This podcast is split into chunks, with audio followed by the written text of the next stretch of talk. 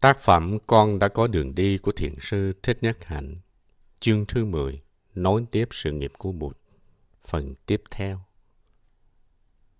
Lắng nghe và ái ngữ. Chúng ta có năm giới, chúng ta lại có mười giới. Mười giới sa đi khác với mười giới trong kinh thập thiện nghiệp đạo. Mười giới sa di là mười giới dành riêng cho những người vừa mới xuất gia, còn mười giới của thập thiện nghiệp đạo là chung cho tất cả mọi người. Thập thiện nghiệp tức là mười hành động chân chính. Thập thiện nghiệp Thập thiện nghiệp đạo tức là con đường của mười loại hành động chân chính, mười loại hành động đẹp. Kinh này đưa ra mười giới, trong đó có ba giới về thân, ba giới về ý và bốn giới về khẩu. Ba giới về thân gồm có không giết hại, không trộm cướp, không tà dâm. Ba giới về tâm gồm có không tham, không sân, không si. Ba giới về khẩu gồm có không nói dối, không nói ỷ ngữ, không nói lưỡng thiệt, không ác khẩu. ỷ ngữ là nói thiêu dệt, tức là có ít mà nói ra nhiều, cố ý làm lớn chuyện.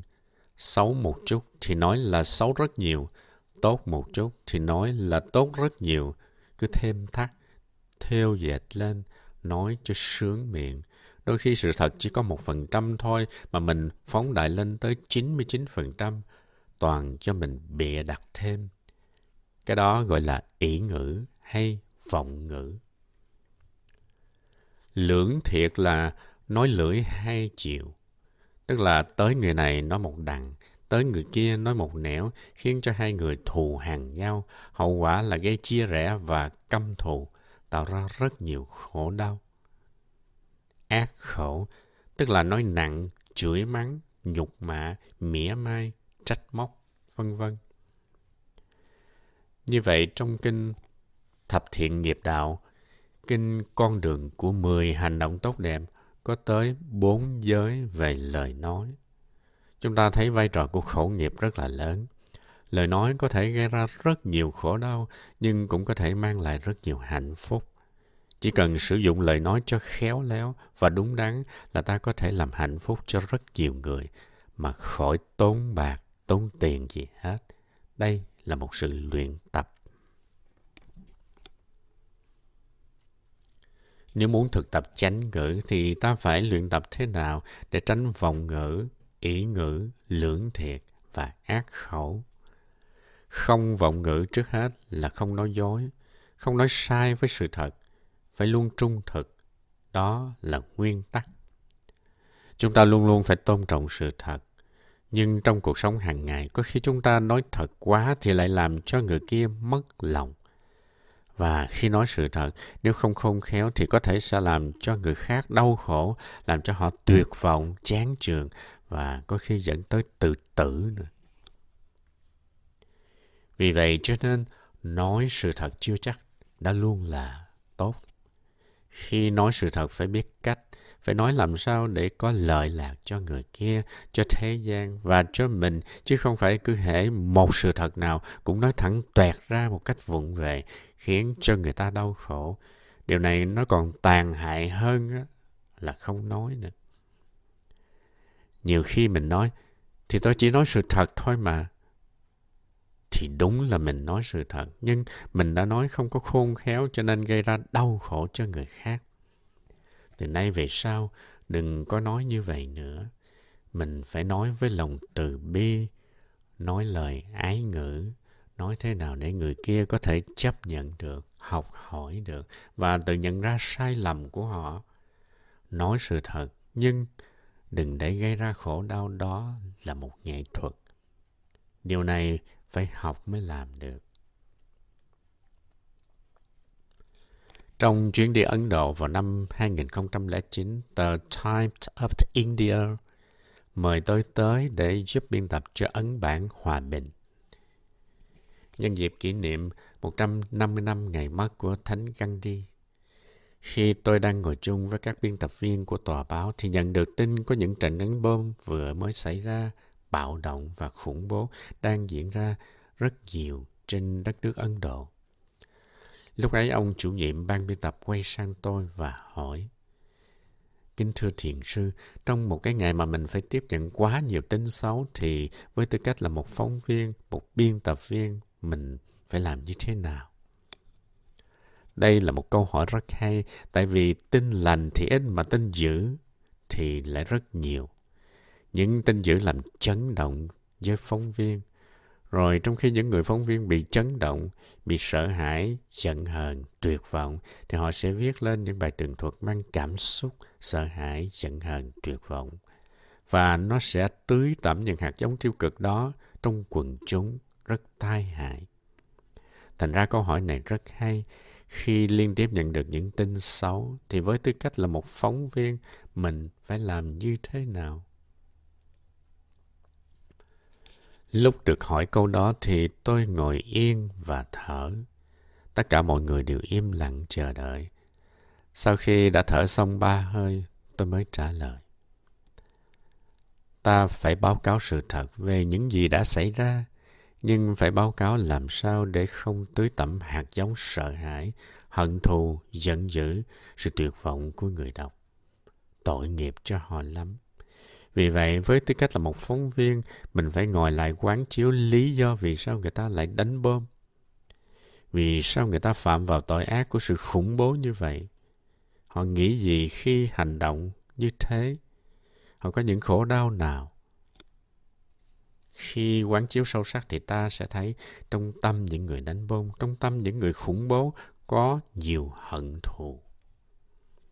Họ có những nhận thức và niềm tin sai lầm.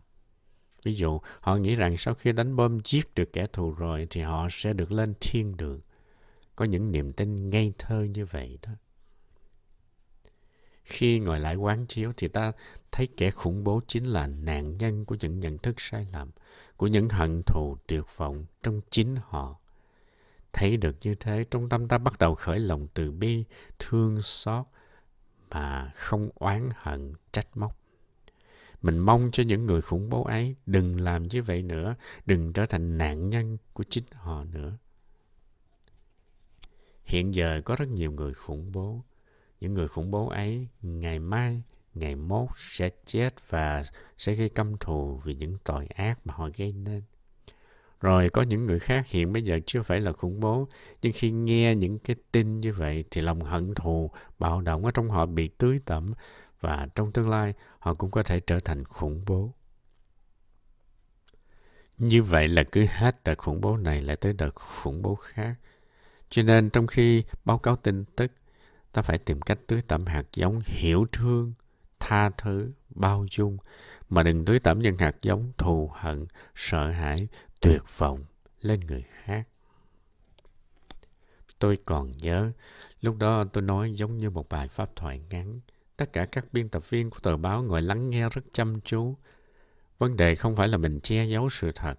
Vấn đề là mình phải nói sự thật như thế nào để người nghe không trở thành nạn nhân của tuyệt vọng, hận thù. Muốn như vậy thì mình phải quán chiếu, phải có trí tuệ, phải có từ bi. Và đó là phận sự của những nhà báo. Mỗi khi có một nhà báo tới phỏng vấn tôi, là tôi lại tìm cách chia sẻ với vị ấy điều này.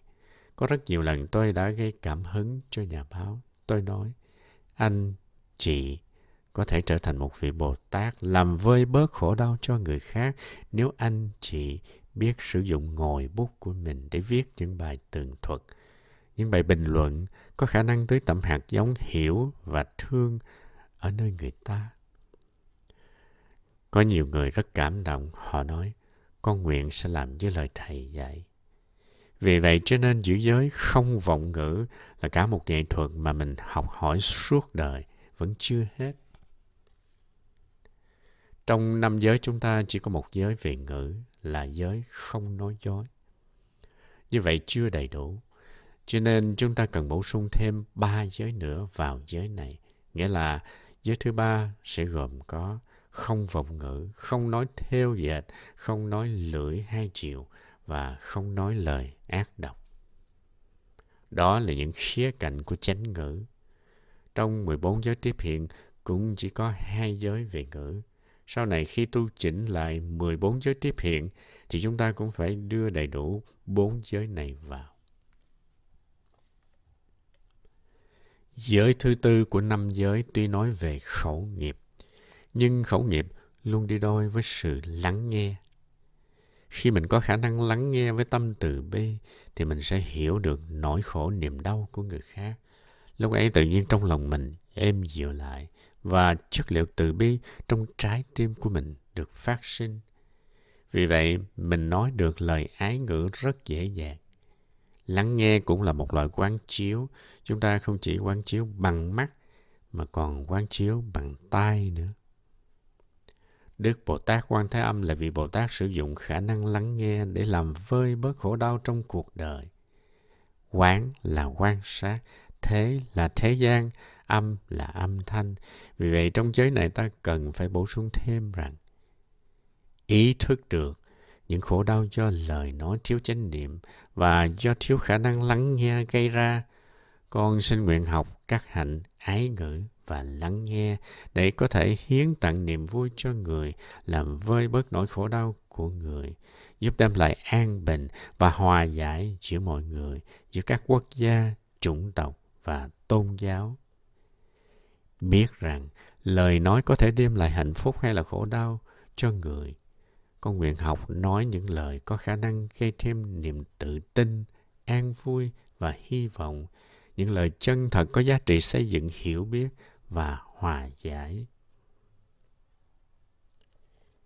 Khi sử dụng được ái ngữ và lắng nghe thì ta có thể giúp người kia lấy đi những tri giác làm cho người ấy đau khổ. Và do đó ta có thể đem lại sự hòa giải trong phạm vi lứa đôi, phạm vi bằng hữu, phạm vi gia đình, phạm vi cộng đồng, phạm vi quốc gia và xã hội. Và nhất là ta có thể tạo dựng ra một đoàn thể, một tăng thân, một tăng thân đẹp, một tăng thân có hùng, có lực, có thể làm chỗ nương tựa cho nhiều người. Vì vậy, trong giới thứ tư sẽ được bổ sung những phương pháp thực tập như sau. Con nguyện không nói năng gì khi biết cơn bực tức đang có mặt trong con. Nguyện tập thở và đi trong chánh niệm để nhìn sâu vào gốc rễ của những bực tức ấy, nhận diện những tri giác sai lầm trong con và tìm cách hiểu được những khổ đau trong con và trong người mà con đang bực tức. Con nguyện học nói sự thật và lắng nghe như thế nào để có thể giúp người kia thay đổi và thấy được nẻo thoát ra khỏi những khó khăn đang gặp phải. Nếu nói thật mà nói không có đàng hoàng thì cũng có thể làm cho người kia đau khổ. Ví dụ khi phải báo tin dữ, nếu báo không khéo có thể làm cho người kia ngất xỉu hoặc đứng tim mà chết. Hoặc thấy người ấy dạo này tăng cân mà mình cứ bô bô lên. Chị ơi, sao dạo này chị mập thế? Phải ăn uống cho điều độ vào chứ. Mập thế này thì xấu quá. Thật thà cái kiểu như vậy thì có chết nhau không? Cho nên nói sự thật cũng khó lắm. Phải học mới nói được. Lời nói có thể gây nên khổ đau, nhưng lời nói cũng có thể tạo nên hạnh phúc. Mỗi người trong chúng ta đều có thể sử dụng lời nói của mình để làm hạnh phúc cho cuộc đời. Và đây là nội dung của giới thứ tư, lắng nghe và ái ngữ. Ý thức được những khổ đau do lời nói thiếu chánh niệm và do thiếu khả năng lắng nghe gây ra. Con xin nguyện học các hạnh ái ngữ và lắng nghe để có thể hiến tặng niềm vui cho người, làm vơi bớt nỗi khổ đau của người, giúp đem lại an bình và hòa giải giữa mọi người, giữa các quốc gia, chủng tộc và tôn giáo. Biết rằng lời nói có thể đem lại hạnh phúc hay là khổ đau cho người, con nguyện học nói những lời có khả năng gây thêm niềm tự tin, an vui và hy vọng, những lời chân thật có giá trị xây dựng hiểu biết và hòa giải. Con nguyện không nói năng gì khi biết cơn bực tức đang có mặt trong con, Nguyện tập thở và đi trong chánh niệm để nhìn sâu vào gốc rễ của những bực tức ấy, nhận diện những tri giác sai lầm trong con và tìm cách hiểu được những khổ đau trong con và trong người mà con đang bực tức. Con nguyện học nói sự thật và lắng nghe như thế nào để có thể giúp người kia thay đổi và thấy được nẻo thoát ra khỏi những khó khăn đang gặp phải. Con nguyện không loan truyền những tin mà con không biết chắc là có thật. Không nói những điều có thể tạo nên những sự bất hòa trong gia đình và trong đoàn thể. Con nguyện thực tập tránh tinh tấn để có thể nuôi dưỡng khả năng hiểu, thương, hạnh phúc và không kỳ thị nơi con và cũng để làm yếu dần những hạt giống bạo động, hận thù và sợ hãi mà con đang có trong chiều sâu của tâm thức.